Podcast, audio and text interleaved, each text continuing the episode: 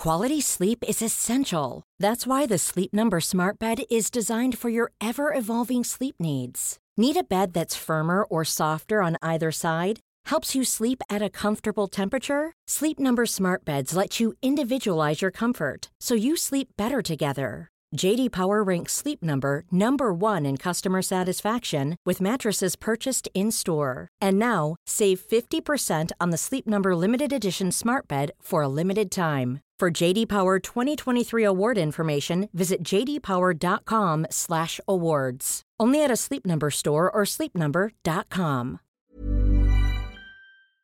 Hello and welcome to the Dom Harvey podcast, sponsored by Radix and Generate. Just before we go, I'd like to ask one huge favor. If you don't do so already, can you please subscribe to the podcast and rate it or give it a review if you like? That's it. It helps the podcast grow and it means you'll never miss an episode like this one with Mere Baker. So never go, oh, you know, I made Ruby Tui. No fucking way did I make Ruby Tui. Lots of people made Ruby Tui, and Ruby Tui made Ruby Tui. She credits you with teaching her the power of her mind. I'll claim that one. Yeah, sure. I'll take that one. that's, that's enough about Ruby. It's, it's amazing. Yeah, piss off, Ruby.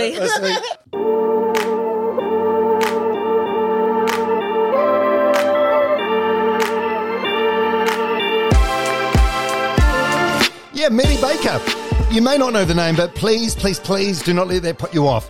You are about to be introduced to a hilarious, inspiring, infectious, and talented Wahine who has one hell of a story. This, honestly, may be the most fun I've had with a podcast guest. I loved my time with Mere, and I know you will too. Mere has, uh, by her own admission, done a lot of dumb shit. But who hasn't? But she's also done a lot of work to become the woman that she is today, and it is a privilege to share her story. So, who is Mere Baker? Mere is a former sports star. She won the World Cup with the Kiwi Ferns in 2003, scoring a try in the final, no less, and was an Aotearoa Sevens international.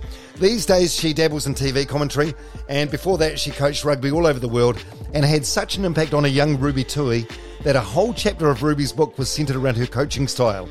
Abrupt. That's the word that Ruby used to describe her. This is the Mere Baker story. Warts and all. Just before we tear into it, thanks to the absolute legends at Radix and Generate for sponsoring this episode. These are a couple of epic Kiwi owned and operated companies doing great things in their respective fields. Radix is the baby of a previous podcast guest, a guy called Mike Rudling. He started this company with the very earnest goal of making you and I live longer and more quality lives by improving our diets. His episode, by the way, well worth checking out. The name again, Mike Rudling. Um, the products Mike and his team are making, high performance athletes have been fans of them for years. Now, regular folks like you and I can improve our own lives by using Radix products. The protein powder, incredible, and the freeze dried, just add water meals, impossibly good. You really do need to try them for yourself. Check them out, radixnutrition.co.nz. Radix is spelled R A D I X. Also, thanks to the Generate KiwiSaver scheme. You know what? A lot of us fall asleep at the wheel when it comes to our retirement savings. You should make 2024 the year that you take control when it comes to your KiwiSaver. Generate is an award winning KiwiSaver provider with a track record of chart topping long term performance. I just recently moved my KiwiSaver account to Generate after meeting with one of their intelligent, informed, and friendly advisors. The meeting was super helpful. I learned stuff about KiwiSaver that I'd never really considered before. And the bottom line is this if I'd done it sooner, my KiwiSaver savings would probably be worth more than they are now. If you want to make sure you're making the most of your KiwiSaver account, chat to an advisor. Head to generatekiwisaver.co.nz slash get advice. A copy of their product disclosure statement can be found there too. The issuer of the scheme is Generate Investment Management Limited. And of course, past performance does not guarantee future returns. That website again, generatekiwisaver.co.nz forward slash get advice. Okay, let's get into it. Mere Baker on the Dom Harvey podcast. Enjoy. Oh, thanks, Dom. I, I, I, think it's worth mentioning at the outset. Um, you messaged, you weren't even on my radar, and you messaged me out of the blue and said, um, "Can I can I come on your podcast?" Or words to that effect. Yeah, well, basically, I want to have a look at your setup, Dom. So um, I wanted to make sure that we're looking at to do something quite similar, but in a different sense. So we're going to talk about that afterwards. So I thought I'd come to the person who actually does podcasts. So yeah, so we're looking at to do a Maori Pacifica one, and we're just trying to get funding for it. So I thought, why not talk to Dom, actually be on his podcast, and try and get some money at the same time? oh no, I, I um I I really appreciated the the courage, and since I've been. Yeah, courage is the word. Confidence, I don't know. Um, but since I've been doing this podcast, that's happened happened a bit where people have asked to come on.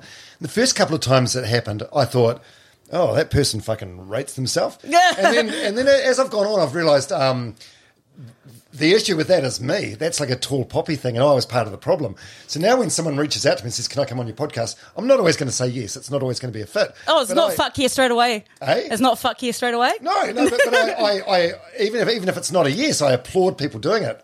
I think it's really cool, and um, yeah, I'm trying to change my mindset and the way I view the, the, those things because it's very un-Kiwi, isn't it, to put yourself forward like that? I think it is, and that's why like things like this. I think your podcast, what I've not, what I've liked about it is that it's a range of people.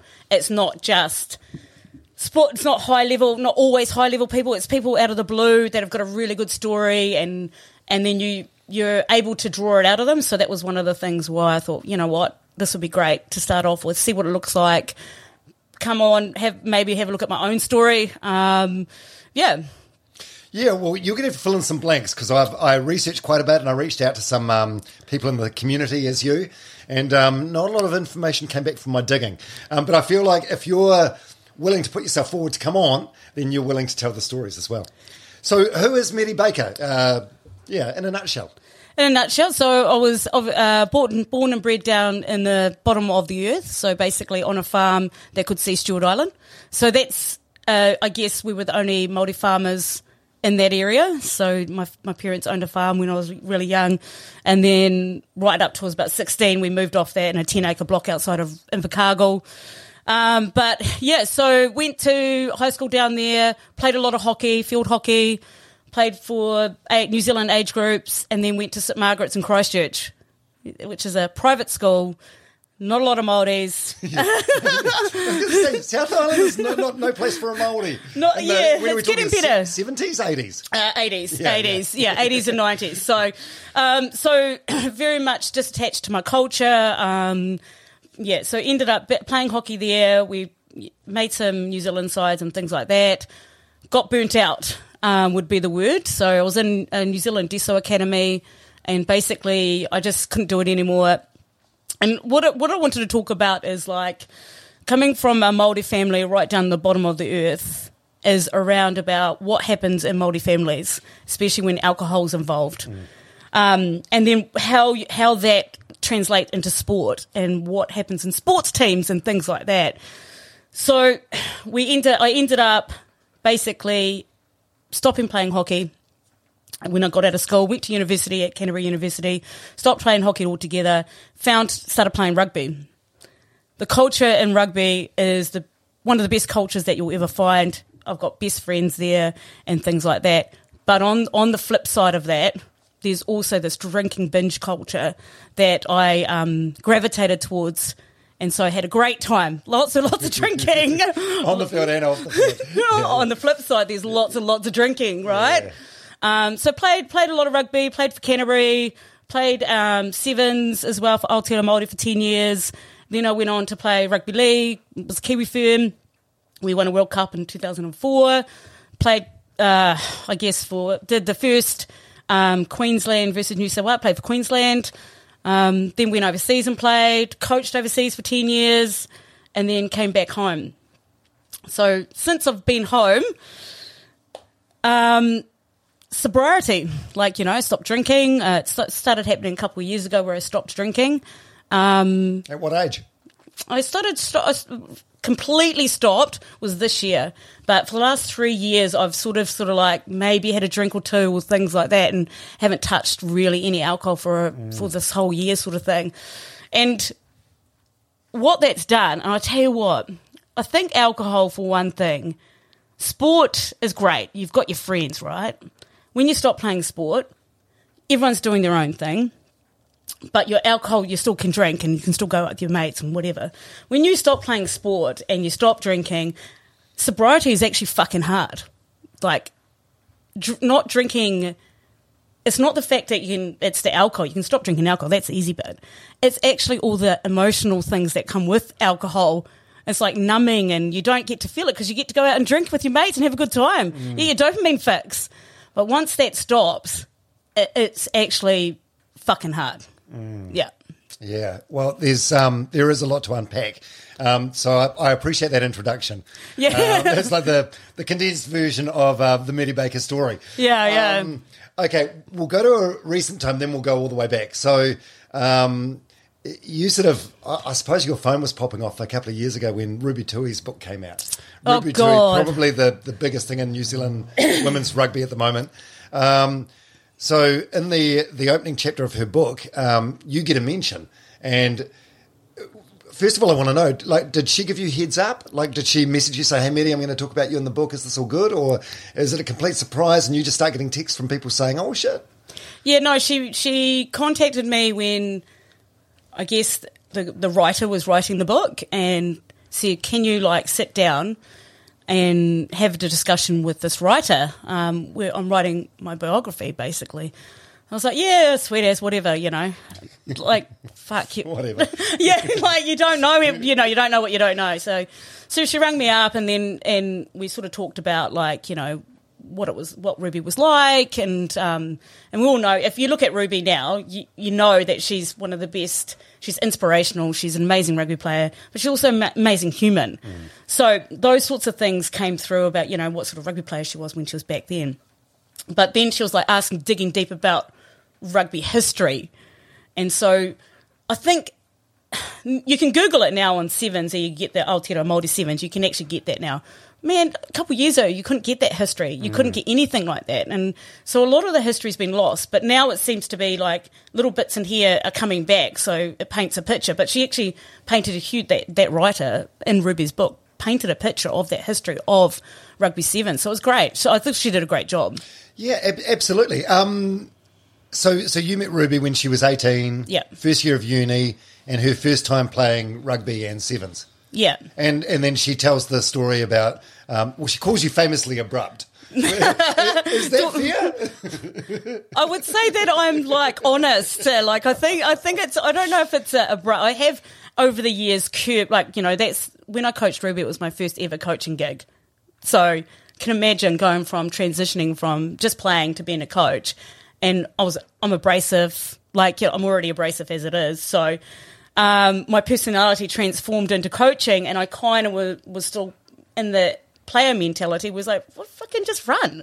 Like, just like, why, why, why can't you get from there to there? Like, what is your problem? So it took me a long time in, in the coaching space to actually realize, oh, actually, you've got to break things down. You've actually got to coach the technique. You've actually got to go through all this process. So Ruby got basically a real fresh out of the boat coach. But also, it's, I'm still the same personality. I'll still tell her. yeah. Well, she was a fresh out of the boat player as well. Yeah. So it's fresh player, fresh coach. Um, I still tell her that once she's got the most ugliest pass in, in women's rugby. is she? Well, I, I, I'm not a rugby player. Oh, so I it's don't awful. understand- Why? Why is it awful? I have no idea. It's been effective. It was- well, gets there. Hey, I'm Ryan Reynolds. At Mint Mobile, we like to do the opposite of what Big Wireless does. They charge you a lot, we charge you a little. So naturally, when they announced they'd be raising their prices due to inflation, we decided to deflate our prices due to not hating you. That's right. We're cutting the price of Mint Unlimited from $30 a month to just $15 a month. Give it a try at mintmobile.com slash switch. $45 upfront for three months plus taxes and fees. Promote rate for new customers for limited time. Unlimited more than 40 gigabytes per month. Slows. Full terms at mintmobile.com. Even when we're on a budget, we still deserve nice things. Quince is a place to scoop up stunning high-end goods for 50 to 80% less than similar brands. They have buttery soft cashmere sweaters starting at $50, luxurious Italian leather bags, and so much more. Plus, Quince only works with factories that use safe, ethical, and responsible manufacturing. Get the high-end goods you'll love without the high price tag with Quince. Go to quince.com slash style for free shipping and 365-day returns. How does it so being being an abrupt person? How does that work in 2023? Because it feels like feels like these days, like the threshold for bullying is very very low. Very low, yeah. Yeah. Yeah, yeah, yeah. yeah. Thanks, Dom. I, I know that you've gone through this yourself.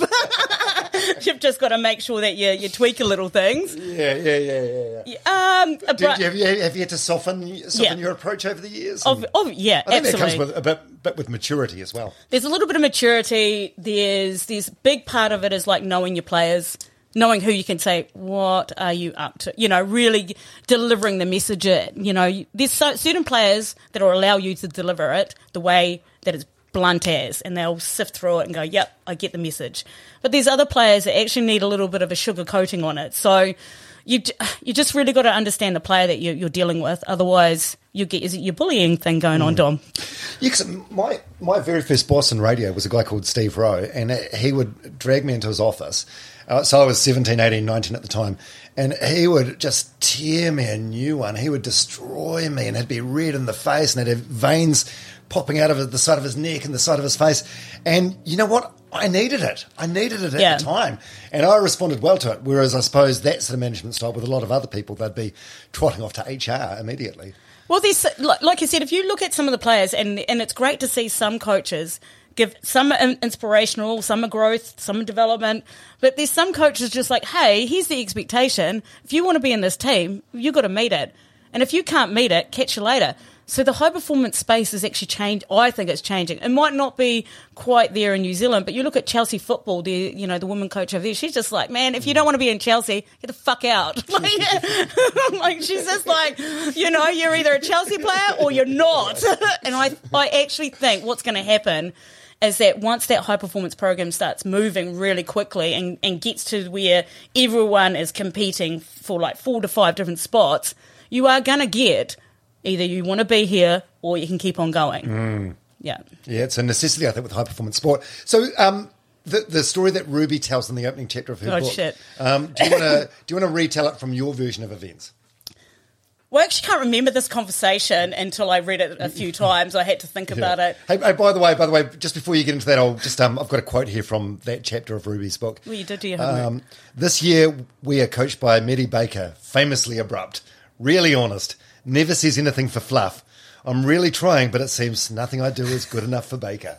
God, you must have been, you must have been like so, I don't know, stoked when you read that. I, I, I'd be honoured. You reckon that's honest? I, well, I was just like when I when she when I read it, It's like, "What the fuck, Ruby? People are going to think I'm crazy because there is something else in that book where I'm kicking water bottles." But um, I didn't get to that. no, yeah, good. Um, and I'm just like, "What? What?" And she goes, "Yeah, but Mere, that's you know, this is a, this is a story of some true honesty here. That you were really honest, and I, I, you know, I valued that. And and to this day, if you ever ask Ruby about feedback, you can give it to her as as plain as what day as you want, and she'll take that feedback and go away. From from from everyone or just people she everybody, respects? everybody. I coached her in and sevens um, in the states because she had a sabbatical, and I and you know she, I was like, you know, how's it going? She goes, oh, you know, I fucked up a two on one. I go, yeah, you did fuck up a two on one. Simple. it's so simple with her. You know what I mean? She like recognizes it. We talk about it, move on, and, and like she's easy to coach. Just like, yeah, you probably should have passed that. And she's like, no. And I was like, damn, like you know.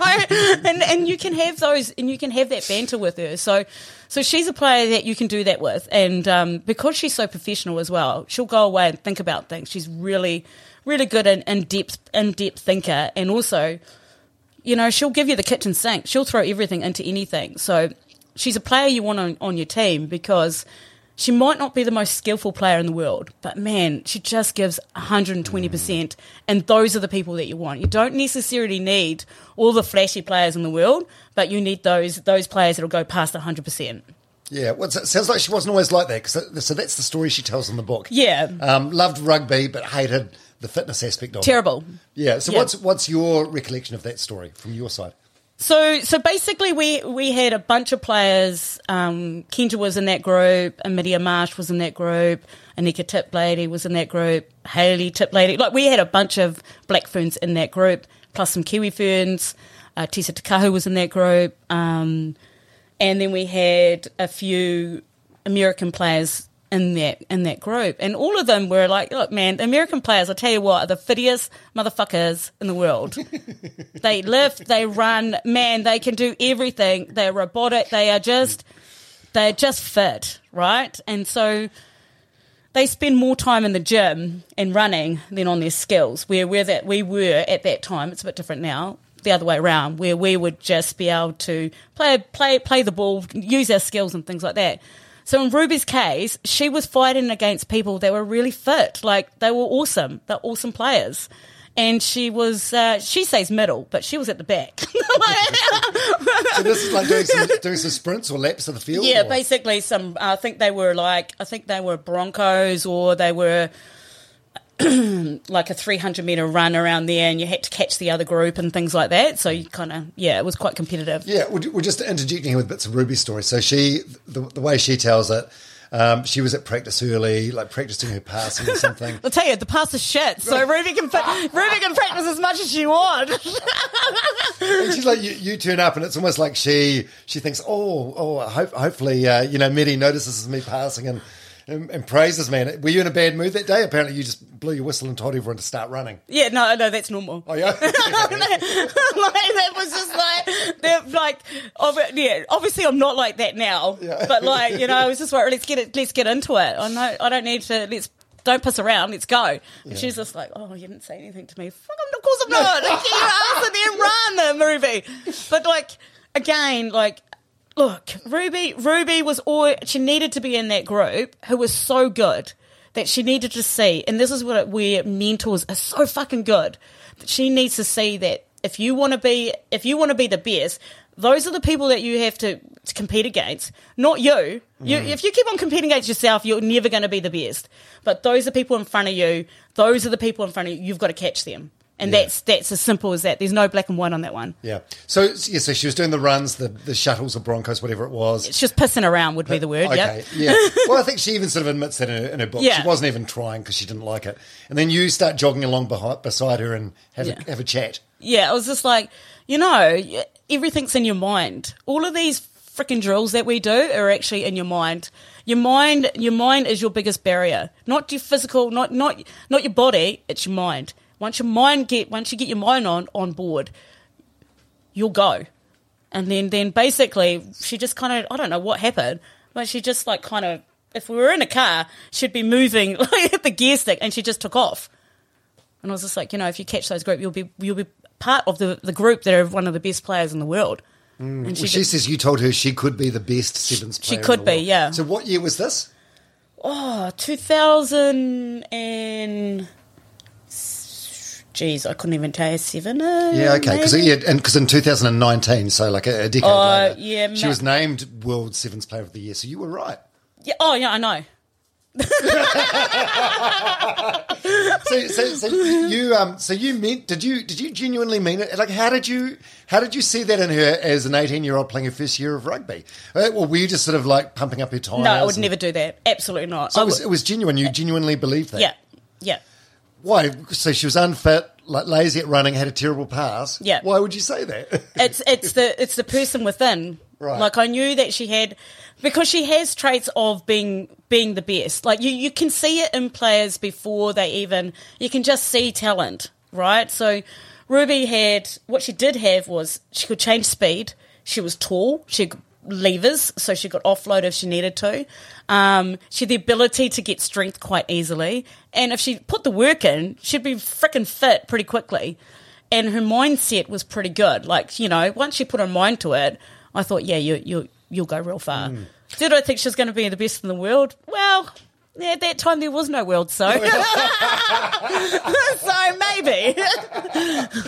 But that, that must have been amazing for you in 2019. It's like a full circle moment. Or did you remember saying that, or did she remind you? No, I I remember saying like, look, I've coached Stacey Flood over in um, in Ireland. I've coached several USA players, a couple of uh, Australians, you know, and generally, I kind of didn't really think anything of it because. I feel as though that they just sort of play with each other and it's just a thing, you know what I mean? So I never really think about, you know, oh, that was me. It was kind of like, well, you know, here, here's here's a piece of of my sort of thing that I can give you, and then you know, hope, put that in your tool belt, see how that goes, sort of thing. So never go, oh, you know, I made Ruby Tui. No fucking way did I make Ruby Tui. Lots of people made Ruby Tui, and Ruby Tui made Ruby Tui. Yeah, Yeah. yeah. Oh, but she she credits you with um, teaching her the power of her mind. Yeah, Yeah. So yeah, maybe that. Yeah, there you, claim go. that? I'll claim that one. Yeah, sure. I'll take that one. okay, all right. So that's that's enough about Ruby. It's it's amazing. yeah, Uh, piss off, Ruby. That book is a, is like ha- haunting me. uh, yeah, has has it been an enjoyable experience though? Like you're right there at the front of the book, like the the very front chapter. Um, has it been? Well, look, yeah, it's it's a funny one because like I've had people go like frequently text me or run into me they're like, you know, you put your hand out and you introduce yourself. They're like, "Oh, you're in Ruby Tui's book." And you're like, "Yeah." like, yeah, I'm that one that kicks the water bottles.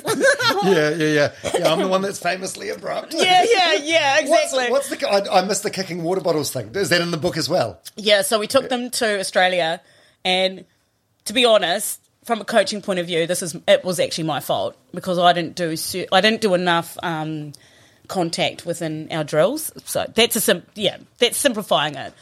And when we got there, we got ran over by some Tongan players. Like ran over. like I was like. Fuck! I was like, why are we not playing to our plan? Like, and this is like because we haven't done tackling the whole frigging trainings that we had, which was like three or four. So we, you know, I ran them into the ground, and but I didn't make them tackle or didn't put a defensive process in. So, so really good learning point for myself as a coach. But far out, I was kicking those bottles because we were fucking losing to Tonga. like,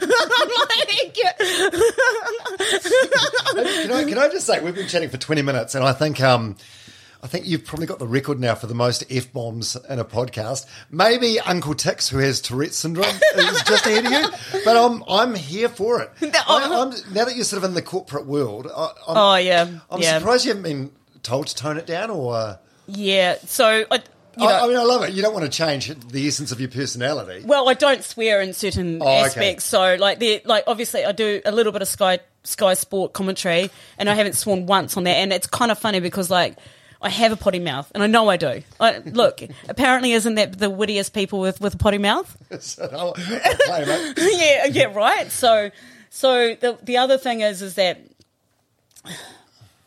I guess you know, you you walk around and you go, right, I better not swear, better not swear, but like it's kind of my personality, and uh, you know, I get people texting me all the time. They're like, I can't believe you're on, you're doing commentary and you haven't sworn once. I'm like, yeah, because I'm not allowed to. Like- yeah. It's just you go into as, as someone who did radio for years, you go into performance mode, and uh, you know, yeah, you Yeah. just you just know. Yeah, you, you just- can't. You, there is a filter there if you need it. to Yeah, yeah, yeah, yeah. If Yeah. you, you know, if you hey, if you want me to turn the filter off, I can do that for you, Yeah. Dom. So, um, born and raised in Riverton. Where, where's Riverton? Far south somewhere, near Bluff. Yeah, so it's it's probably about forty minutes out of Invercargill, right, Right. south. Yeah. What was it? Dolphin spotting. What else? What, it- what, What, what else is there in Riverton? um, it's called the South, the Riviera of the South. okay. There's cheese rolls. Oh yeah. yeah. It's actually one of the uh, look. Look, if you're ever down the South Island, I'll tell you what, it's beautiful down there. The, the beaches are good. There's surfing down there, diving down there. Stewart Island is just like an hour away on boat. So there's heaps to do in that sense, and everyone loves a good hunt. They love hunting deer and pigs, except me.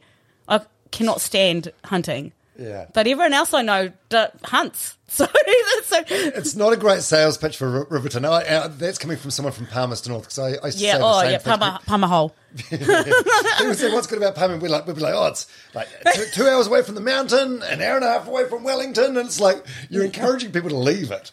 Well, there's heaps. Like, look, uh, here's the property market down there. You know, obviously, it's not talking about Auckland prices, but hey, you Aucklanders come down and pick up three hundred thousand dollar houses. Not anymore; they're five hundred now. But, but you know, you guys flock there. All you see is Aucklanders. Yeah. So, wh- why, so what are your recollections about those those years growing up, the early years in, in Riverton? How many in your family, by the way? So there's four children, four of us. Where are you in the birth order? Oh, second, second last. So Second last, and the, the two older brothers, sisters, two older sisters and a, a younger brother. right? And Yeah. and did they um, you play sports with them? Is that Yep. is that where you got the tough the tough streak from? Uh, my father's Māori. Does that help? um, look, so two older sisters who were very competitive. They both played underage international hockey. So my sister um, was named in the New Zealand Māori and uh, New Zealand Māori team when she was seventeen. Um, my older sister was in the under 15s, under 18 New Zealand team. and then I just came along. Um, I yeah, I was always a ratbag. I was always that cheeky shit, always that one, always getting into trouble. Probably because I've got ADHD and a little bit of dyslexia going on as well. But I was always the one that was just not doing what they were supposed to be doing. so I was always in trouble. Standard standard kid stuff or like proper trouble? Oh, not that bit. No, no, okay, no, no. standard. Sta- standard, like you know, go fuck yourself. Yeah. what to who? Like people in Teacher? Oh, yeah. okay, okay. Oh, that's not overly standard. Teach. Well, Oh isn't God. it? Is it not? No, no, that seems a little extreme. Yeah, Um, yeah. The, the ADHD thing, was it diagnosed or is that something you've had diagnosed like as, as an adult? Yeah, we're going through the process right now. So the, I've had dyslexia right right through, um, and when I was at St Margaret's, they picked that up. So, but I never, yeah, never did the ADH. But we're going through the diagnosis right now. Diagnosis right now. So, a lot of things around ADH has been behavioural. Like you know, you just you know, no one no, no one likes to hear no. Mm. Especially ADH No, people. know, especially when you've when you've got an abrupt personality. Yeah, yeah. Um, because I, I, I, I'm pretty sure I'm ADHD. Yeah. I'm a little bit older than you, so it was just not something that was diagnosed at No. that time. But I, I mean, apparently the testing's quite comprehensive. You'd know it. You're going through it at the moment. But Yeah. it's like, what, I just wonder what difference it would make if I had a diagno- if I had a label for it. Yeah, well, I always used to think, yeah, I, I always used to think I was ADHD, you know, whatever. But I also think I've got little sprinkles of everything.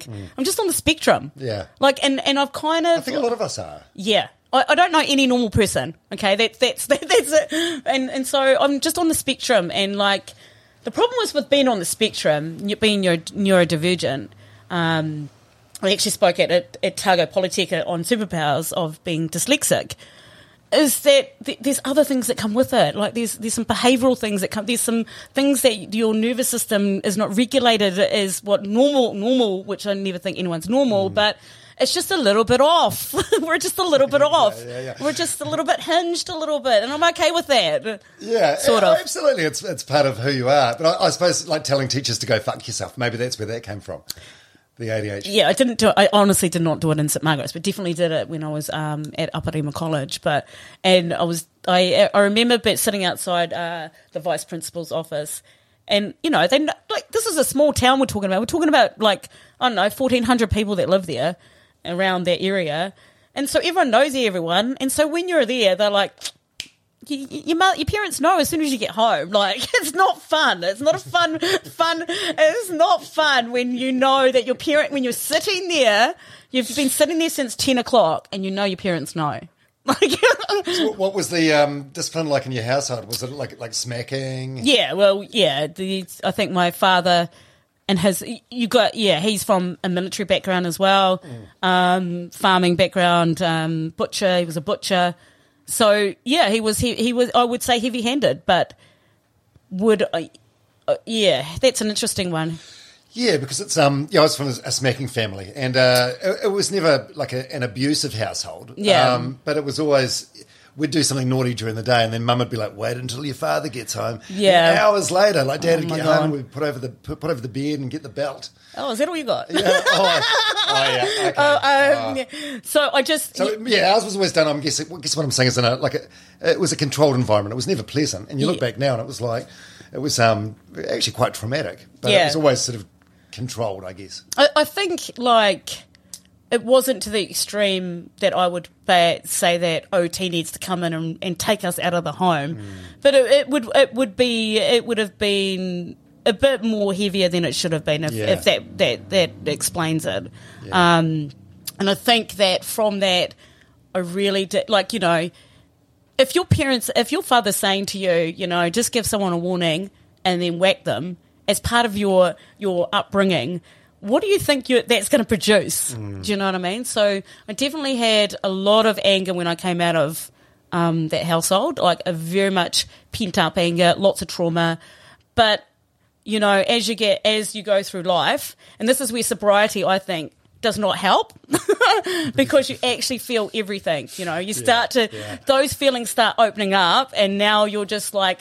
Holy crap! Overwhelmed with all of these emotions that you never had before because you've even hit, you've hit, hidden it through anger or you've hidden it through alcohol, and now all of a sudden you're this ball of shit. Yeah, and, and then I guess there's um, there's another layer of that with you where you you didn't have that connection to your roots Yeah, or your culture.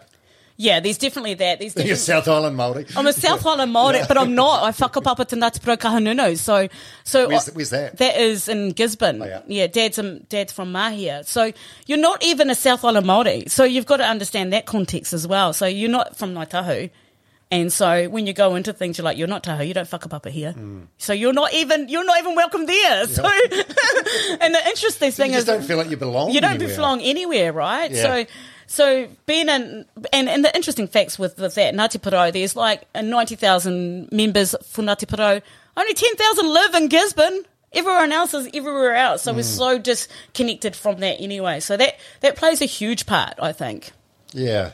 And th- so then um, Canterbury Uni, after, after you uh, left Riverton, and you were really good at sport, right? Rep teams for rugby, sevens, touch, and league. Yeah, So yeah. just anything with an oval ball, you were you were good at. I don't. Uh, well, I actually wasn't that good, to be honest. So, what I was good, what I what I was kind of like up for anything because all my friends were back in that time. I think that that landscape has changed a little bit now through professionalism as well. All your mates are playing, so your mates play touch, so you hang out with them, and all of I gravitated towards all of the people that were brown. So all of my friends were either Maori or Pacific, except maybe one or two Pākehās who could who could play ball, right? So we had this group that just went, oh, we'll go play touch. Oh, now we'll go play rugby. Oh, now we'll go play rugby league. And so it just went like this, round and round and round. and at once, I think it was, I did that for five to six years, and I got to a point where I was just so burnt out because I, there was no off season. There was just like, right, we're playing touch now, then we're going to play sevens. We're in Hong Kong playing sevens. Then we're coming back, and then then we're going into rugby, and then we're doing rugby league, then we're doing nationals, and then it just went like round and round. And you'd probably maybe have three weeks off, and then you're back into it again. So I was just like, I can't do this anymore. I actually need a break. Need a break, yeah. Yeah. Was it around that time playing in those teams when you got to Canterbury Uni that you sort of um, like you sort of realised that something was missing with um, your links to your heritage, or did you sort of realise it beforehand? No, You said you said not- most of your teammates were, were brown. Yeah, I gravitated towards them because they were brown. Yeah. But some of them, I'm guessing, like a university environment, you got get people from all around the country. So some Yeah. of them must have been able to speak Te Reo or Not really. no, no, No. Right. Not many of my It's friends. just the era. I, I, look, I think that yeah, there is there is statistics showing that there's a big fat error in there that because of um, obviously policies and governments and, and things like that, this, the Native School Act that, that lasted for hundred years, banning te reo and, and things like that. Your, your dad's probably at that age where he got like whacked over the knuckles if he tried Oh, to speak absolutely. Māori in school. Yeah, yeah. But he he could speak. He can understand it, but he can't speak it. Yeah. So he, yeah. So he's eighty four now. Um. So not not many of us could speak Maori. Um. And some of us were Ngāi Tahu, some of us, you know, no, it wasn't. No, it wasn't because of the connection there. It was maybe it was in terms of the fact that we're all brown and we're all thought we were funny. So, so, so you know, you, you get a you get a You bunch of your tribe, your community. yeah, exactly. You get a bunch of brown people together and they're making you're making fun of each other to start off with. But the jokes are just going left, right, and centre. You know, like we're joking about everything. So nothing's like really, you know, and you're doing crazy stuff, you know. But uh, that's the time where I was probably when I was when I was doing that five to six years of just everything. I was drinking really heavily. Like I was. I, I was killing it. I was winning. I was winning at that. So it's like that's that's a crazy time. Yeah, you got, well, no wonder you were burnt out. It probably wasn't just the sport; it was your whole, just the whole lifestyle, burning the candle at both ends. Yeah, whatever. like you know, I was still working. I was you know just well uni work, um, training. You know, sometimes you're in Hong Kong for a couple of weeks, and then sometimes you were in Paris for a couple of weeks. You know, I- Yeah, yeah, t- talking about that time um, at Canterbury Uni, I've heard you say that at the time you were on the road to jail. yeah. What, what does that mean? Is that just like an embellishment? Or? No, no, no, no, no, not at all. no, I'd um. So this is like I said that at this time I was uh, pretty angry, uh, very very angry would be the word, and we used to get into fights all the time. Like honest, honestly, like because of the alcohol, because who we were hanging out with. Um, you were it could be three o'clock out coming out of a nightclub, and just I don't know, things happen. Mm. and Well, I wouldn't want to fuck with you at three o'clock outside. Well- what, what, what were you? What was the anger about? Just the, the upbringing, upbringing, um, obviously, so Le- learning difficulties as well. I guess learning difficulties, yep, um, a little bit of ADHD going on in there in terms of behavioural stuff, dysregulation in my nervous system, all those sorts of things. Um, lots of alcohol, um, and just angry. You know, I just had this Just angry at the world. just angry. I was just really. I had a chip on my shoulder. Um, you know, I was supposed to go to the Olympics for hockey, and I was just so freaking angry about stuff that I was self sabotaging left, right, and centre. So I was never going to get there. I'm all good with it now, but I've I've, I've made peace with it. Um, and then I just I just felt as though that life was really fucking difficult. Um, and I got thrown. Were you like a, a victim, victim mindset? I think so. Yeah. I think so. I think I had a, a yeah. I pretty much had a very much was just like yeah, it was me against the world sort of thing, Mm. and I didn't really have any sort of care on whether I lived or died sort of scenarios. Like not that I Mm. It's a would ever. reckless place to be living. It's a very reckless place to be living Yeah. in because you don't have any care about anybody else. You don't even care about yourself, and so, so yeah. So I, I'll tell you what I, I got not many people know this, but um, I got into a situation where I had to get out pretty quickly, and if it if it if it hadn't gone the way that down, I would have been in jail. That that's how that's that's how how bad it got. You keen to elaborate or not? Not really. it just it was it was um as I would put it, it was misidentification Oh my god! would be the word. Yeah. So so basically, what it, we got into a fight with people. Um, I might have started it, and I ended up they ended up finger pointing somebody else because I jumped into a taxi. Oh, so some innocent party took the rap for you. Some innocent party got arrested, sort of thing. Yep. And so they got arrested and they couldn't identify the actual person who started it, which was me. And so it kind of went away. It, you know.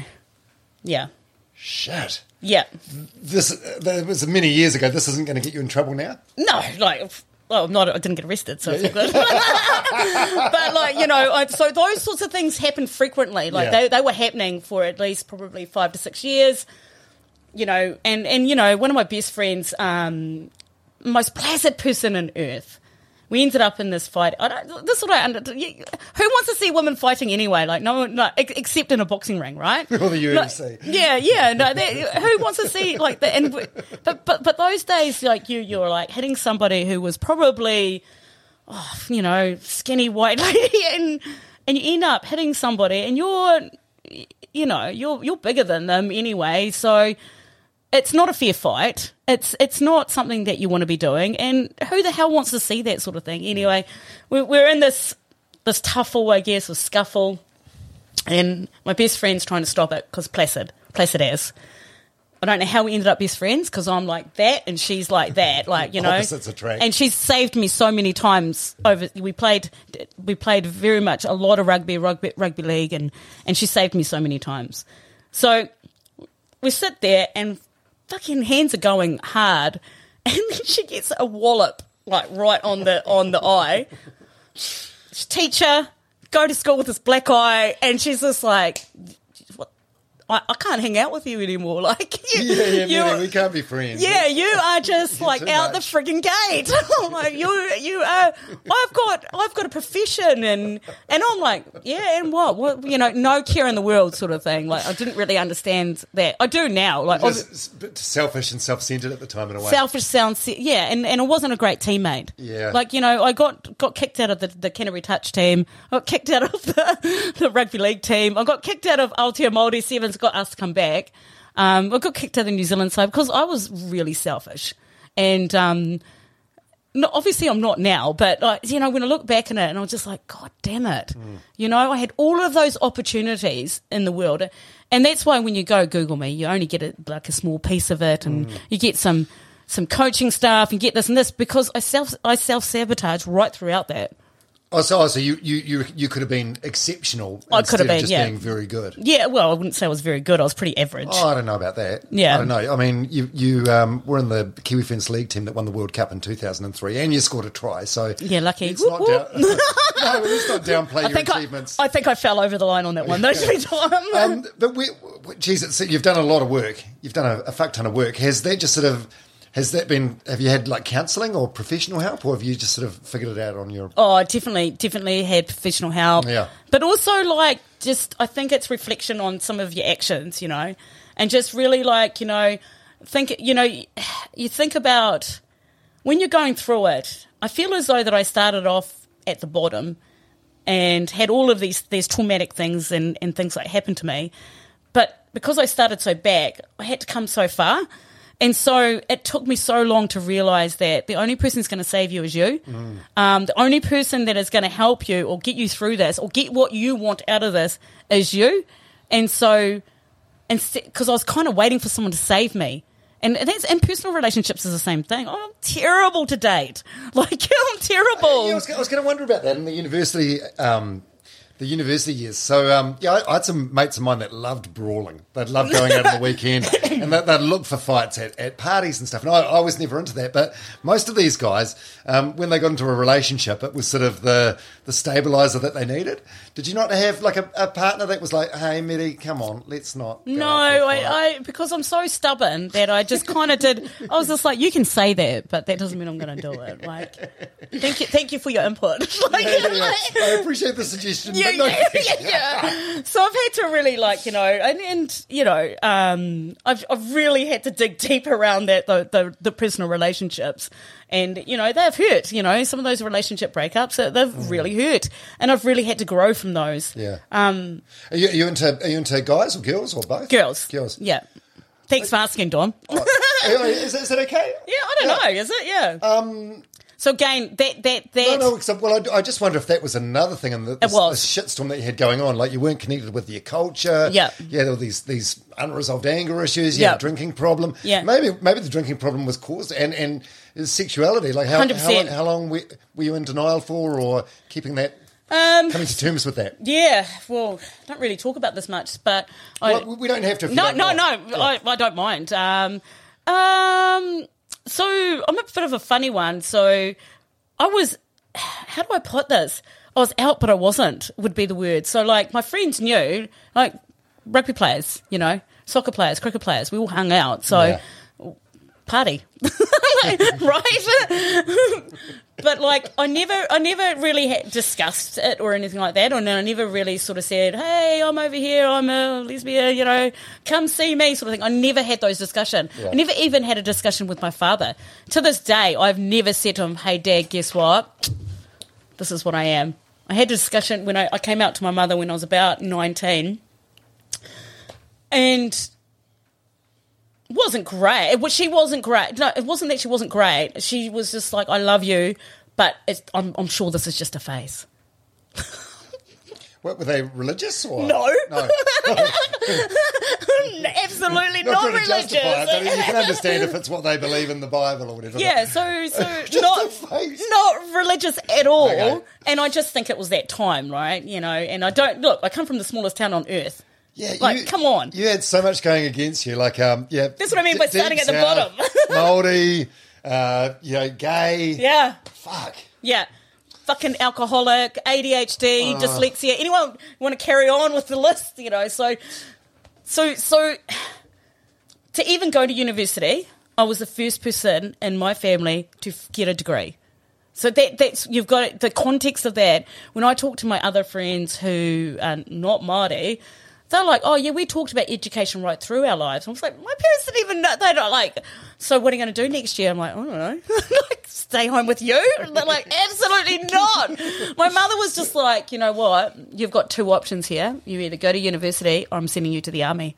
I was like, is this a joke? And she's like, no, it's not a joke. She drove me to Dunedin to sit there to do the, te- the army test. And I sat down, did the army test, and I came back out and she goes, right, what do you think? I said, take me to fucking Christchurch. I am not going into the. I will not survive.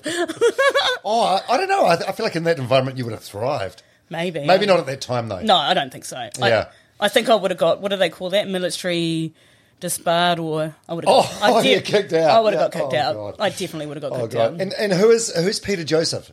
oh, he's amazing. Yeah. He's yeah. So, So he took you overseas on your first trip, right? Uh, Yeah. First time out of the country to Hong Kong. first time out of the country.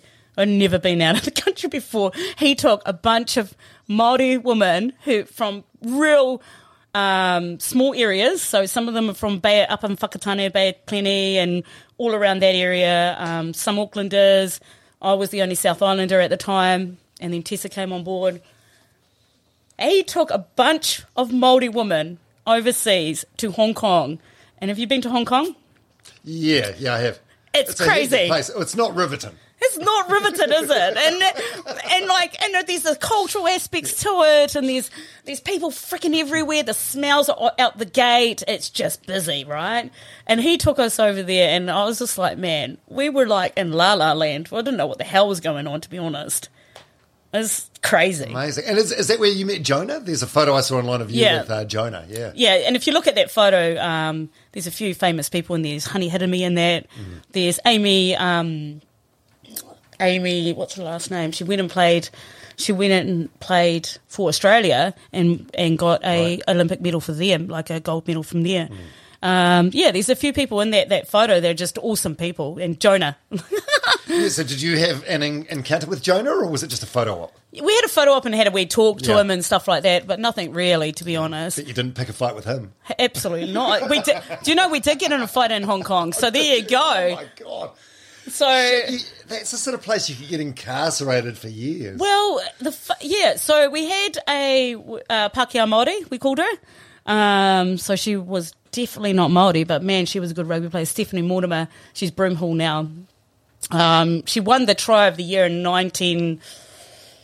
91 or 2000 or something like that. She ran through, ran past Mega Afonso and stuff like that. Anyway, we were out and this guy was actually slapping around a woman in the middle of the street. And Hong Kong's crazy because, you know, and then we went to stop it and he just started picking up chairs and started throwing.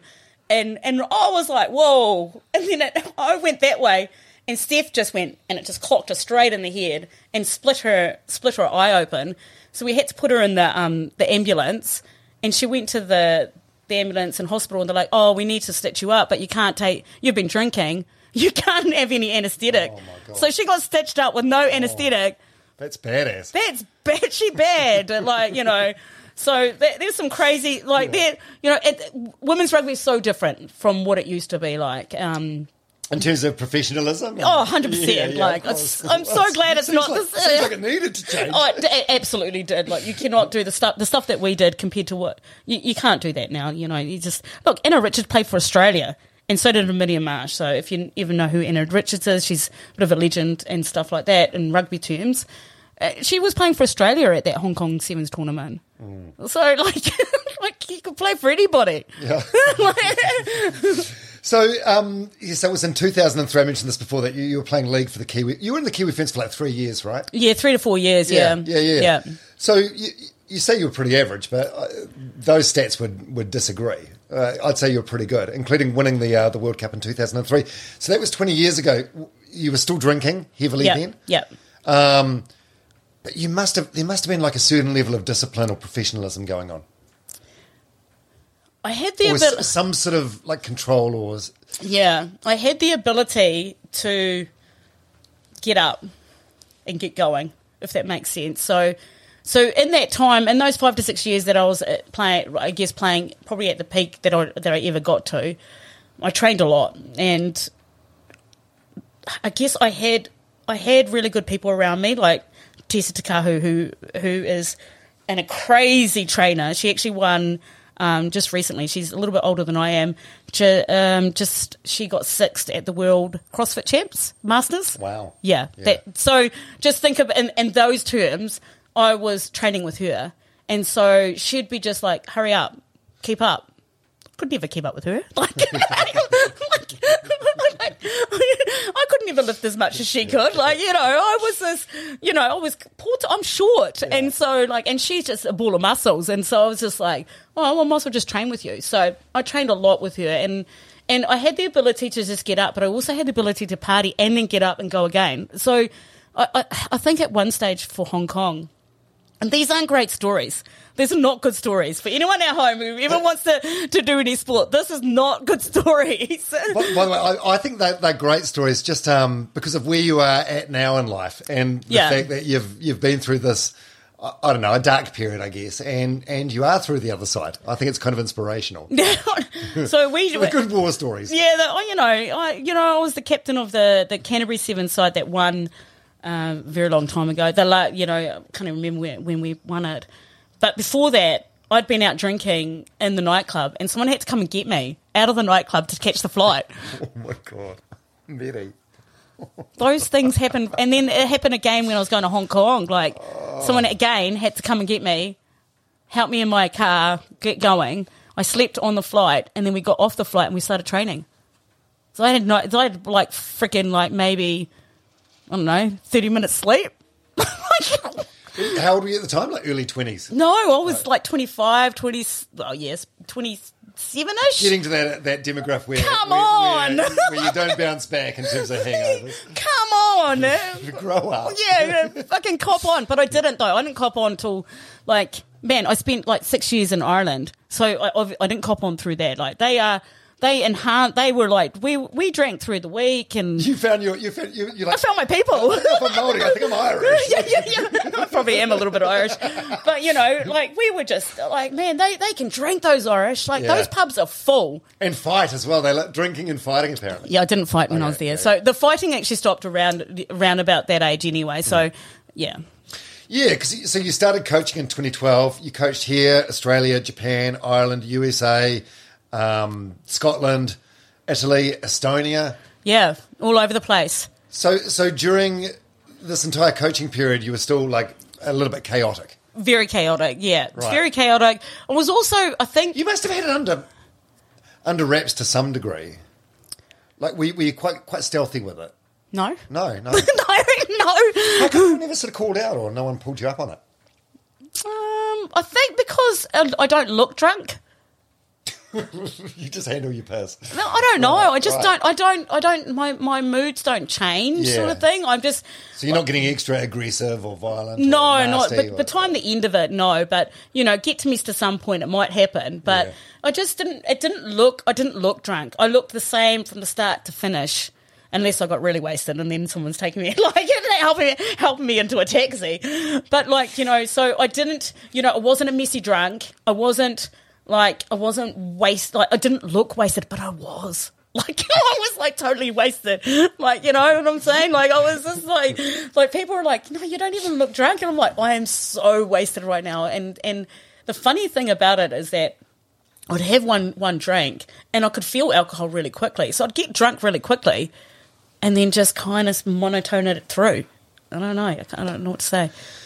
So, well, uh, you, you said at the beginning, I'm just doubling back here. So, you only sort of gave up drinking at the start of this year. Completely, yeah. 2023. Yeah. So, for the last couple of years, few years, you've just been drinking moderately, like a normal.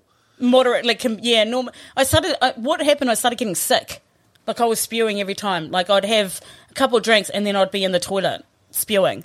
And so I was like, man, this is, there's something wrong here. Like, and then I just was like, fear, and, I, and like you said, the bounce back, you know, the hangovers. How old are you now? I'm 45. Yeah, it doesn't get any easier, right? no, it doesn't. and so, like the bounce backs, I was moody, and you know, I just really just and my, my my body didn't feel right. I didn't, my brain didn't feel right, and I was just like, I, can't- I can't actually do this anymore. I can't actually function. I, I can actually not function.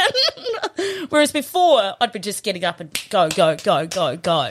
Yeah, and if you've got like um, if you've got like some sort of like underlying like mental health issues or unresolved stuff, Yeah. um, you you can numb that pain with alcohol, but then the next day it's even worse. It's even the depression. Yeah, they, they what, what do they say? It's 20, 20 minutes of dopamine, and the rest of it hell. yeah, The depression just kicks in. the problems. That's right. it's yeah. a, a depressant. Yeah, I've got a conflicted relationship with alcohol. Have you? Like I, oh yeah, I probably I, I know I drink more than what I should, um, and I'm I'm the same as you. Like friends friends will say to me, "Oh, I don't think I've ever seen you drunk. Yeah. um, you know, but I, I can knock back a couple of bottles of wine and it, Oh, jeez, Dom. Well, I'm no. surprised there isn't a bottle of wine right here now, Dom. Oh no, I've been I've been alcohol shamed by many. yeah, no, it's, it's interesting, I and I, I know it's not good for me, and I know I need to get a you know get a, get a grasp on it. But it's um, yeah, I, I'd, I'd even ask myself potentially if I'm an alcoholic, but society has told us that an alcoholic is someone that's sleeping in their car or Yeah. sleeping rough or you know drinking um. I don't know, vodka out of a pump bottle, or you're drinking in the morning, and that, Yeah. that's not me. And, I'm, and sipping it all day, and Yeah. you know, and having your hiding your bottles and the thing. hundred percent. Yeah, yeah, Yeah. So it's interesting. So yeah. So when did did you did you just reach the conclusion on your own that you needed some help? I reached the conclusion that I wasn't a good drunk. Yeah. and um, and it wasn't helping my relationships with anybody.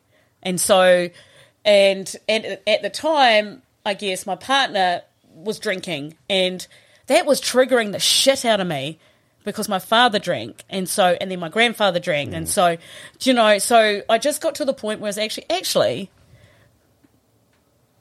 I just don't want to drink, and um, but the but no one tells you when you stop drinking what what that after effect. Every you know you you have to pay for every little sin afterwards. Like you know you really you What do you mean?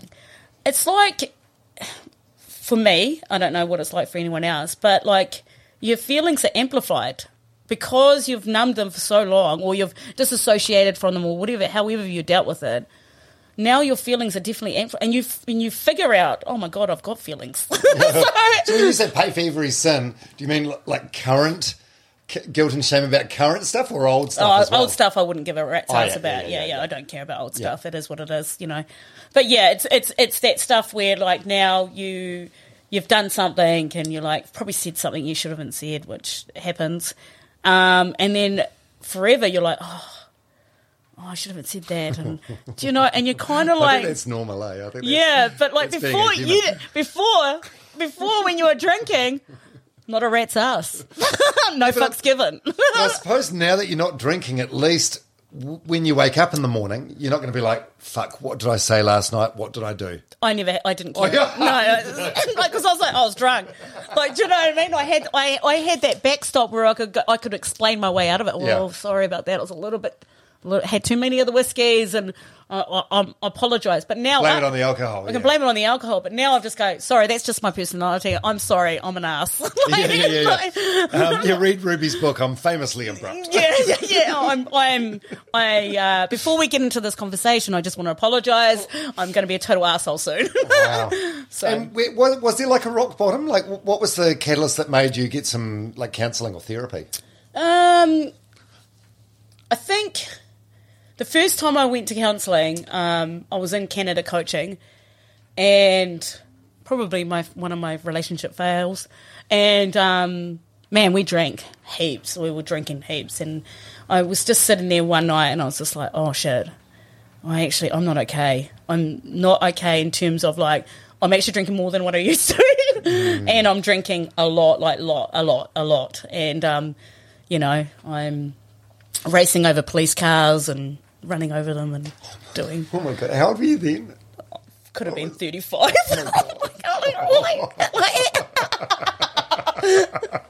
So you're one of my mates. You know, I t- told you about my mates that like fighting. Yeah, one of them was famous for doing that. Would walk from pub pub to pub or Yeah. club to club, and he'd go run run over people's cars or whatever. Oh, it- did, he, did he run over a police car? No, not, not a police car. In But- Canada? But also, it's kind of crack up when you're 19, 20, 21. Not at the, in your 30s, right? Like, you know? Oh Because I, really? I, play, I played like top level rugby right till I was 37. And then I just slowly, like, you know, had a, I stopped playing in Ireland, then went to Canada for Weber, and I played one game in, in there. This is this is not a good story, but um, No, these stories are great stories. this is not a good story. But I, anyway, we were short, and they said, "Oh, can you jump on?" I said, "Yeah, sure, whatever." Sat there, passed the ball a couple of times, and then because I was really not interested in playing, and I was hungover, so and then, so so, and then um, I don't know what happened. We were in there. We are you know we were we were doing okay. Um, it was hot as hell because it, it's in the Canadian. Um, we were down in Edmonton. It's the summer, so it's really hot. I'm sweating away. I'm like dying, and I just kept on getting hit by this this this player, and I was just like, "Oh, look, if you do that one more time, I'm actually gonna I'm gonna knock you out. And she's just like, because she must have done it three or four times, and I, I hate being hit when I like I didn't even have the ball. Oh, okay. So, so she was playing dirty. Yeah, and then she just goes, and then she did it again. I got up and I walked towards her, and she just put her arm back, and I just went donk. she just like knocked her out. like, and so, and then did warn her. I did warn her, and then um, so anyone listening to this, you do you're not allowed. You're actually not allowed to do that. Um, so I got recarded. Um, and this is the horrible thing. This is this is why I didn't really want to talk about it. After the game, she came up to me, and I said, "Look, I'm really sorry that I hit you. I, I, I just, I don't, I don't know. I, I thought you were going to hit me, then you know." And she goes, "Do you realise I'm only 18?" Oh my god. Oh my fucking god! Yep. So, how was that not the moment where you made wholesale changes to your life? That was the start of it. Okay. Slow learner. And I was just like, I'm so freaking sorry. Like, you know, yeah, and, and like, far out. You can blame whatever you want at it. You can blame all these things, all the trauma, all in, but doing that to somebody who doesn't deserve that, even if she put her hand, like, even, it doesn't not matter. Like, you know what I mean? So I went to the guy, um, I went to the guy uh, who owned basically the club, and I said to him, "I need help. I'm fucking drowning in my own shit. Basically, I'm. I don't know if I'm going to survive this. Like, I'm. I'm too old to be doing this. Um, I, I'm not okay. Like, I'm really not okay. I. I think I, I need help." And Was it hard for you to say that? Or? Oh, absolutely. Yeah. Like I, you know, I, I needed help years ago. like, but it was the first time I'd actually like I needed I needed it when my twenties. Like, Yeah, you know, yeah, to be to be a long time fair, and, and I was now like what 35, 36. Yeah. Like I. kn- It's, it's, it's, it seems alarming in a way that it, it took you to say that. You think someone else would have said something over the year. I, I suppose maybe you weren't ready for it. It's amazing there wasn't some sort of an intervention by teammates. Or I got away with so much shit. It's Yeah. not funny. Like I got away with it, and that's you know, uh, you know, and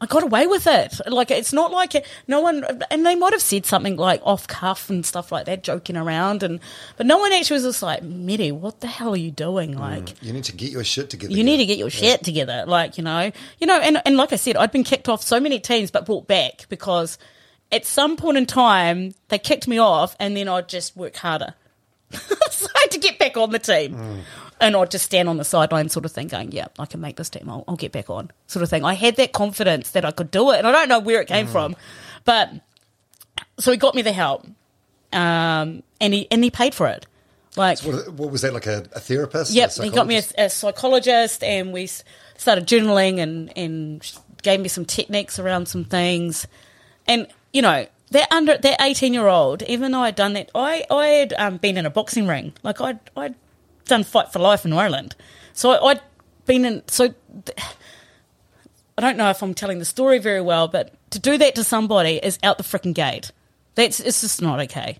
And so it was yeah, and so I, I saw her for the rest of my time in Canada, and then when I came back to New, like then, um, Yeah, like how, how often? Weekly? Every couple of weeks? yeah, every second day, every second day, because I was at that point where I needed to, I needed, I needed, I needed more than Yeah. usual would be the word. And that, that, that- that's quite confronting when you start digging around and, you know, speaking. It's like pulling at a thread of cotton on a, on a t-shirt. Unravel it. you, what, what did you find? What was the main like root of your, your problems? Was it the sexuality thing, the the Maori being Maori? no sexuality thing. I'd, I'd come to grips with Yeah, that. yeah, yeah. That was all good. Um, um, Maori, I knew who I was, so that was fine. And I, I, I did need to reconnect with my people. That was something. It was it was round about rejection and abandonment. Mm. Um, so I felt really abandoned, and I was, felt really unloved. Um, and I felt like nobody would, would love me or nobody would want me. And so those, and even now today, I'm I'm working through those sorts Mm. of things. Um, but it was Who, who who who from? Like from your family or?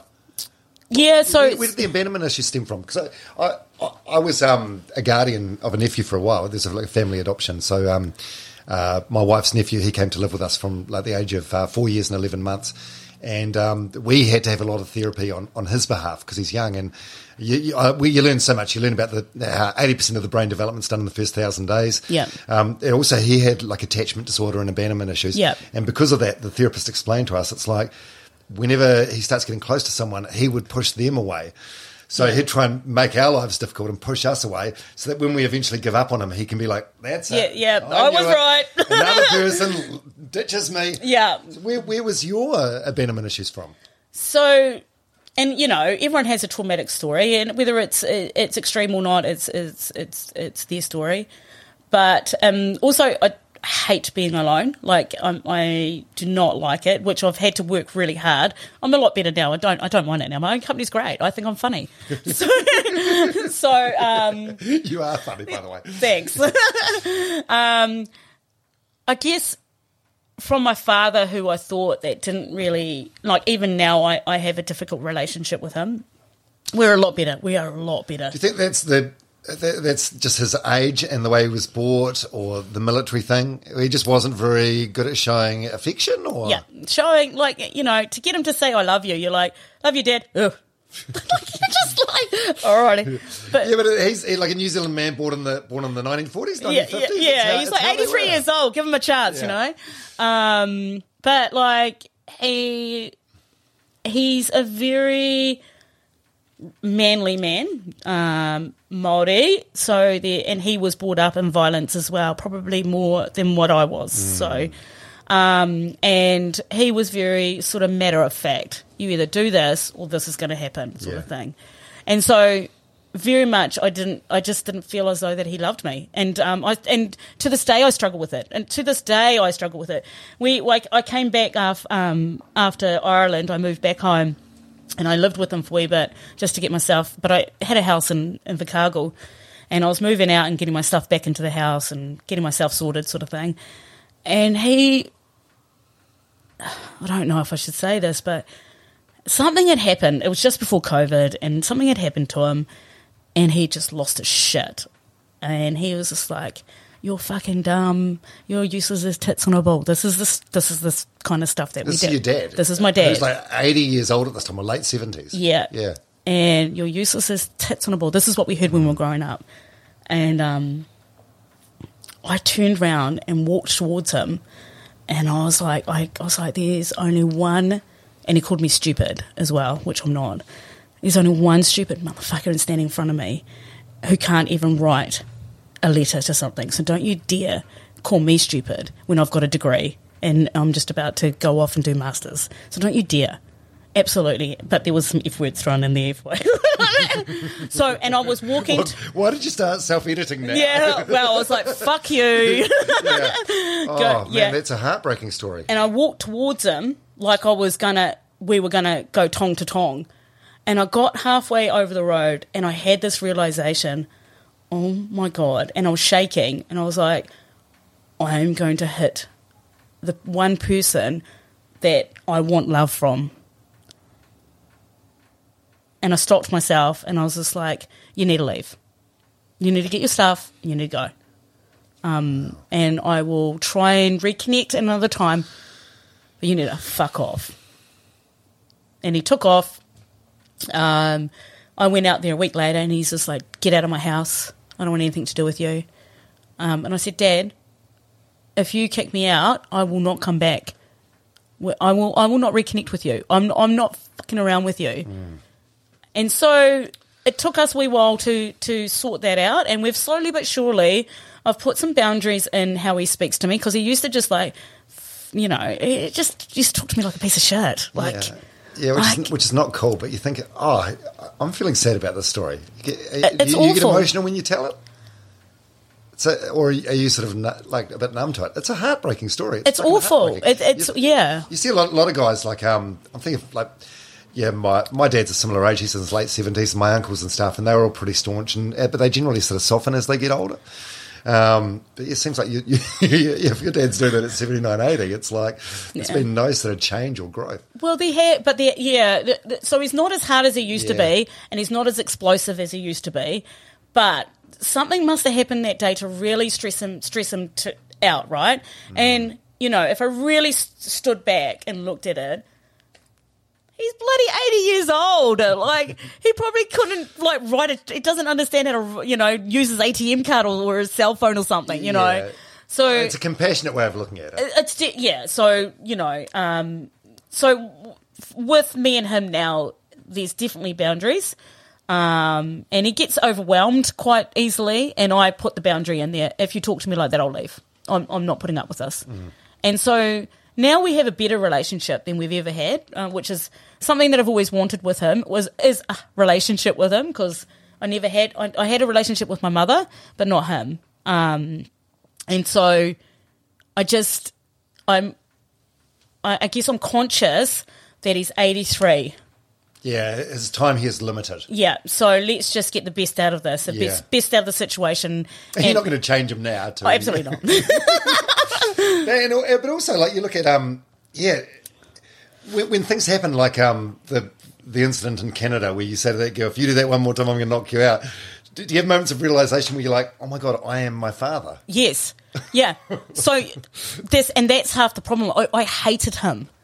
Like I, I detested him. I didn't speak to him for two years because he called me fat in front of people, and I was not fat. I was an, I was an athlete. It shamed you. How dare he he? shamed me out in front of people. Call me stupid, but don't call me overweight. Yeah, well, you can call me fat now, but like back then, I was an actual athlete. I like, I was like all of seventy kilos and like had shoulder, like and Yeah, yeah, hamstrings, and he's calling me fat in front of somebody. I was like, oh, dude, mm-hmm.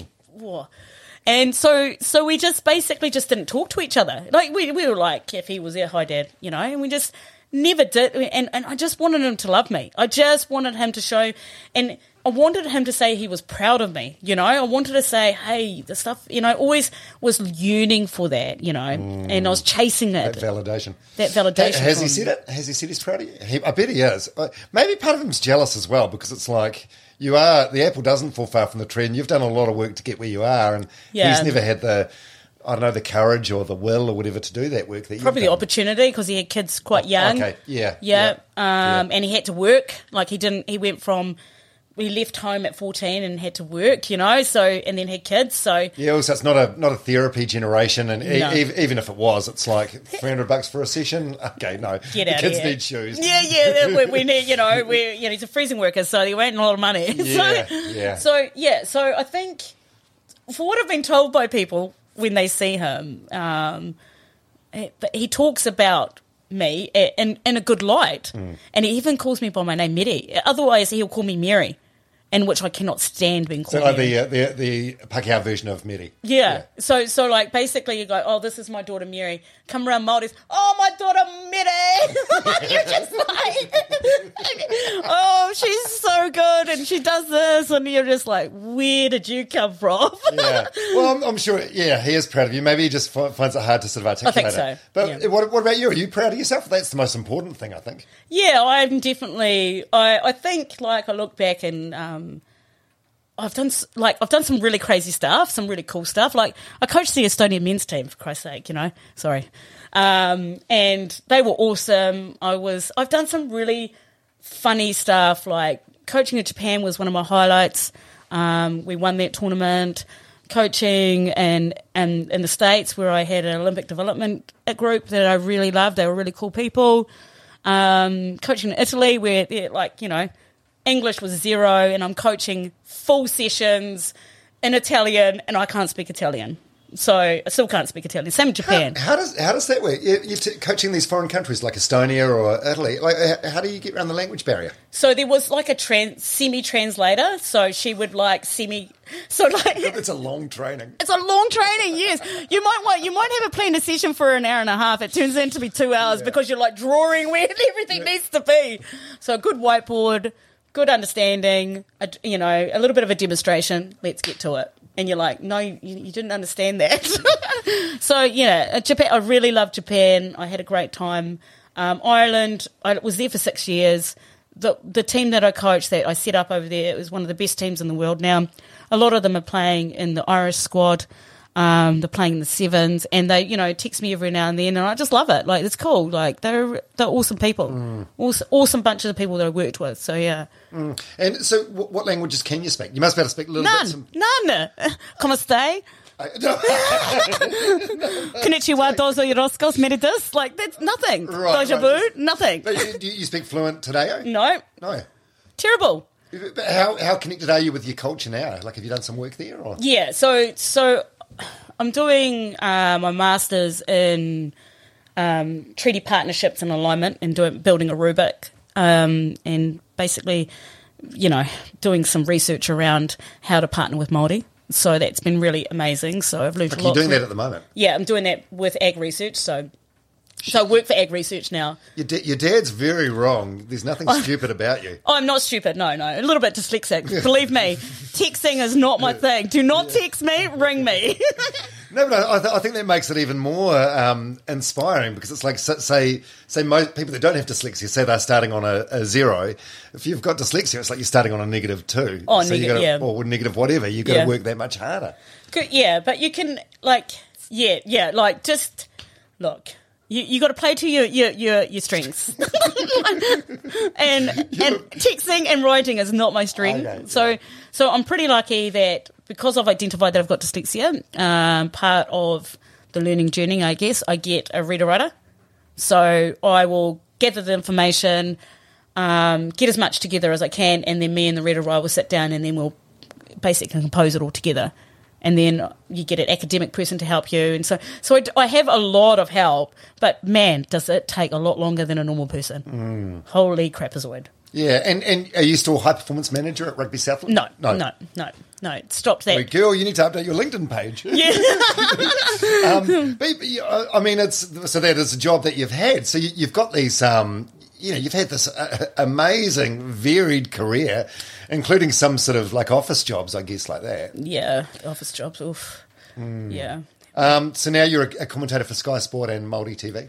Yeah, so I do uh, do FPC when we've got uh, when they give you the work, I guess, because you're co- you're a contractor, and then for Whakaata Māori we do like the Super Eights, which is all over the place. So that's schoolboy rugby. Yeah, Cool. And and your mental health, how's that now? Has it, ha, ha- have you noticed like a significant improvement since you No, started? I, th- I think it's got worse. Like I think I feel everything, and like, and I'm just like I feel absolutely everything now. Like you know, you know, um, and so I've had to work really hard and and pull all of those tools out to go. "It- It's just you know, you're just you're just sober. That's pretty much what I put it down to. You're just sober now, so it's like this is what the this is what the normal world looks like. Yeah. And for me, like, I found, like, I, I guess for me, I, I loved drinking because it was fun. Like, a great time. The dopamine hits were amazing. The fogginess, not so much, right? That coming down. And so now I'm just like, I feel as though that my life is like really sort of what I would call boring. But after the after the um, chaos, the chaos that you've had, is, is, is, is, the, is the boredom or the boring kind of nice? The peacefulness is is is different. Um, like I'm I'm at peace with a lot of things, Yeah. um, uh, but I do sometimes. I'm just like, ooh, like you know, I, I'm like, what can I do that's kind of a bit fun and and things like Edgy, that. yeah. bit edgy, you know. I, I, I lo- by the way, can I just say how refreshing it is and how much I love the way you speak about that? Because you, you get a lot of um, your reformed drinkers, and they'll be like, "Oh, you sleep so much better, my skin improved, my life's so much better." Blah blah blah. It's No. nice hearing you say, "No, I miss this." I do, you know, I do, I do. I miss the, you know, I, I, we went when we were at over in the states for four weeks coaching. Um, you know, everyone goes out drinking. I was like, oh, I'm not going to go out because I'm, I'm boring. But I went out, you know, I went out and had a good time, and you know, stuck on the soda waters and things like that. And I was just like, oh yeah, this is all right. But in my head, I was like, going, fuck, this is boring. Like, this is, I am so boring right now. There's people jumping up on the, the tables. They look like they're having fun. I'm standing here watching the people jumping up on the tables, and I'm thinking, man, that looks fun. yeah, but the, the the Mere that I've sat down with for the last what, what eighty minutes, um, that's a fun fucking person. is it? Yeah, I, I could see, I could imagine you. Do you just not have the desire to jump on tables like when you were? Because I can imagine you jumping on a table. I can't imagine. No. No? No, no, no, no, no, no, no. Not sober. Well, so what's the rest of your life um, going to look like? What's what's next? What's coming up? Are you much of a planner or goal setter? Oh, you Yeah. see what comes comes your way. Um, I haven't really. I've sort of been a bit funny with the goal setting. I, normally, I'm like, I'm going to do this. So when I was coaching, I was like, I'm going to go to America. I'm going to go to Japan. And same with playing. I'm going to play for the Kiwis. Do you know what I mean? I was, and I found that once I stopped really playing high performance, I was like, who am I? Who, who am I? I've done all this sport all my life. I can't run anymore because I've got plates all through my ankles. Like, you know, I'm just like, so who am I now? Who is Mere Baker? Like, like, am I a coach? Am I somebody who works for AgResearch? Am I a friend? Am I a family member? What the hell am I? Like, and it's it's taken me a long, probably the last couple years to go. Actually, I am someone that's going to do. I'm going to do this because I really enjoy it. I'm passionate about rugby. Do I want to coach forever? Probably not. Do I want to be a part of rugby? Yeah, but I don't want to be kind of I don't really want to spend 24 7 in rugby. Hmm. Um, do I want my family connection? Absolutely. Of course I do. Um, so, you know, but that's nephews, nieces, all those sorts of things are really important to me now. Um, but my, my friends are really important. My friends group are really important as well. And so I took a bit of time out from uh, probably January to now where I just kind of isolated myself a little bit to actually go, righto, what does Mere Baker want? And Mere Baker wants security when she's retired.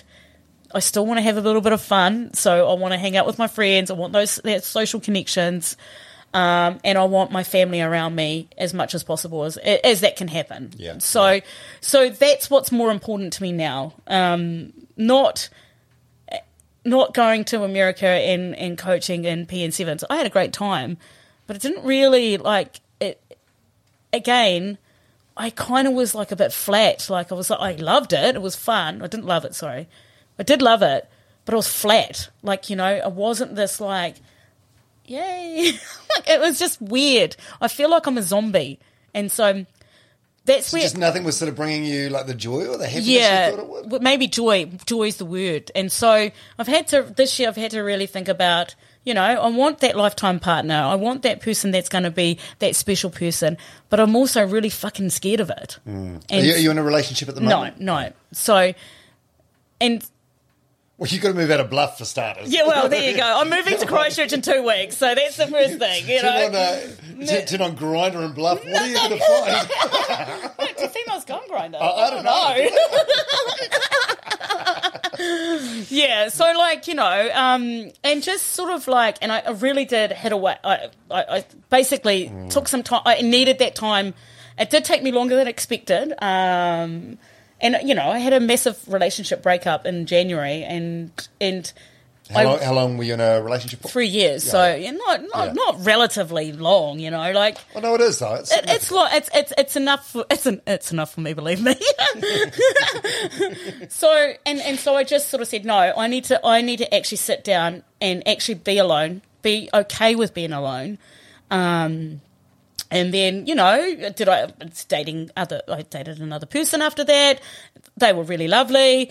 It just it just didn't work out. Like, and it's just one of those things. It's not it's not like it wasn't a breakup like the the explosive breakup that people think. You know, it's just you just re- relationships usually fizzle out, eh? They run their course. yeah, they run the course. And I just think I'm one of those people that are shit scared of relationships as well. Like shit scared of being. So the last, you think about it from um, the age of, was it 31 or something like that? I I don't know. I've been bouncing across the world for the last 10 to 12 years.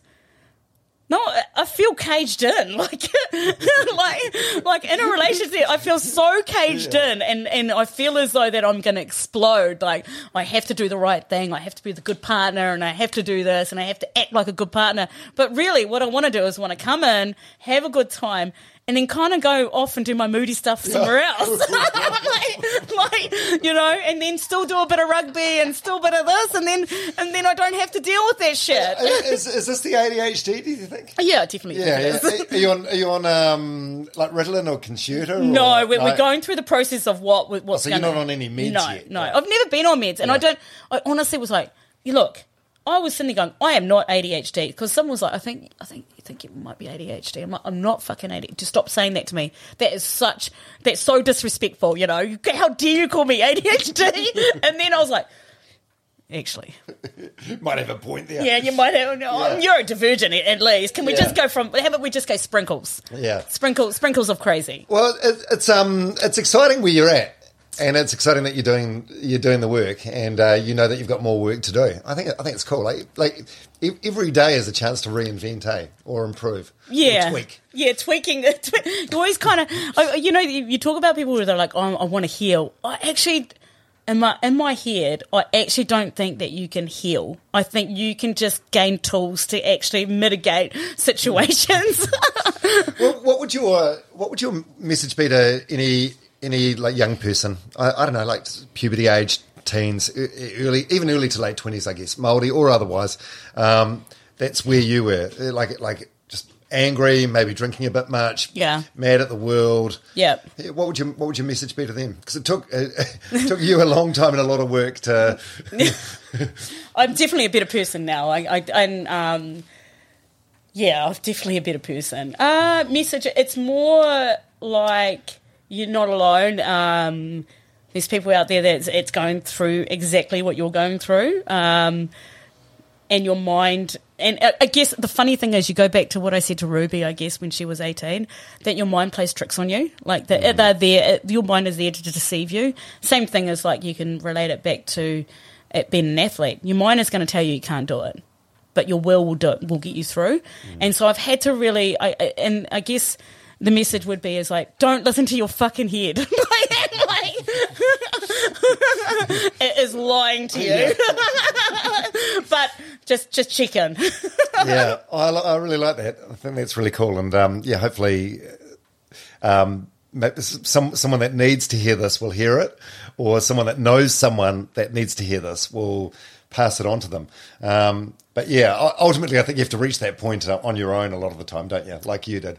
Yeah, I, I do wish that when I was younger, someone pulled me aside. Someone did actually say something to me when I was really younger, um, and it was actually uh, Tessa's ex boyfriend. He came up to me and he was just like, "Do you know you're a really good rugby player and rugby league player?" I said, "No, I'm just you know cruising because I, I turned up drunk." and I'm just like, you know, just scored a couple of tries, turning up, you know, half car. And I was like, no, I'm not actually good. And he goes, no, you, you you could go a long way in this sport. You could you could make the Kiwi Ferns. And then, you know, I tapped Tessa on the shoulder. This is when I didn't even know her. And I was like, can I come training? Can I, you know, you're the one with the biggest muscles on the team. can I come and train with you? And she's like, yep. And so I, I tuned up after that. And I, in the end, I did I did make those teams, but you know, it wasn't the Funny, that's very similar to the Ruby story about you, yeah like you planting the seed in Ruby too. Yeah. So so someone so I just someone will some will be that catalyst of change somewhere along the line. I just wish someone had done it a little bit earlier for me. So like they and they called me out on my shit. I wish someone had, had actually called me out. Yeah, why why did you get a free pass for so long? I'm funny.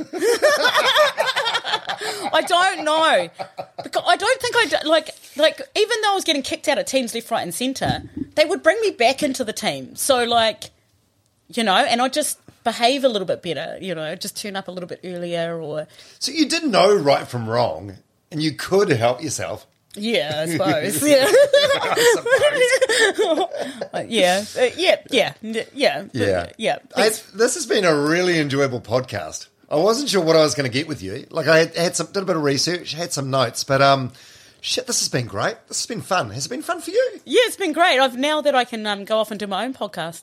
Yeah, yeah, cool. yeah, yeah, I didn't realise you were just using me for my um, intellectual property. I hope you can cut some of this. Are you going to cut some of this? Um, only I, I extend an invite to all the guests that if there's anything they want it cut out, like if you if you go to sleep tonight and you wake up at four in the morning and think, oh fuck, I shouldn't have said that. No, right. Look. I'll, I'll cut it out. But otherwise, no, no. I th- you look, I'm I'm pretty much sure that most people that know me that will listen to this will, will know the story anyway and know all of the antics that I got up to in the in the first place and, and things like that. So, like you know, it is what it is. Yeah, I'm not I'm not ashamed. It's, and, and nor should you be. Nor should you be. yeah, I know. Oh, Mere Baker, I'm I'm so pleased um, that when you slid into my DMs inviting yourself on my podcast, I, I said shit yes. I'm pleased. It's been a lot of fun. Yeah, it's been great. Thanks for having me. Yeah, you're awesome, and thanks for sharing your story.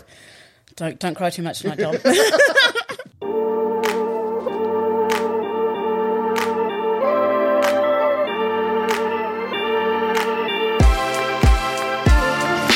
Mere Baker on the Dom Harvey podcast.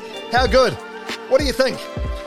Love your feedback, always, um, good or bad, whatever it happens to be. You can reach me on email, domharveynz at gmail.com or domharveynz on Instagram. I mean that. I love your feedback. Doesn't have to be good, doesn't have to be a compliment. Don't need you to piss in my pocket. I just want the show to get bigger and better. Oh, by the way, you can actually help me do that. If you don't do so already, please, please, please subscribe to the podcast and rate it or give it a review if you like. That's it. It helps the podcast grow and it also means you'll never miss an episode.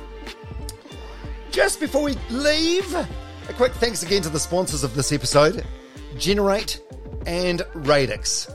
a couple of epic Kiwi owned and operated companies doing great things in their respective fields.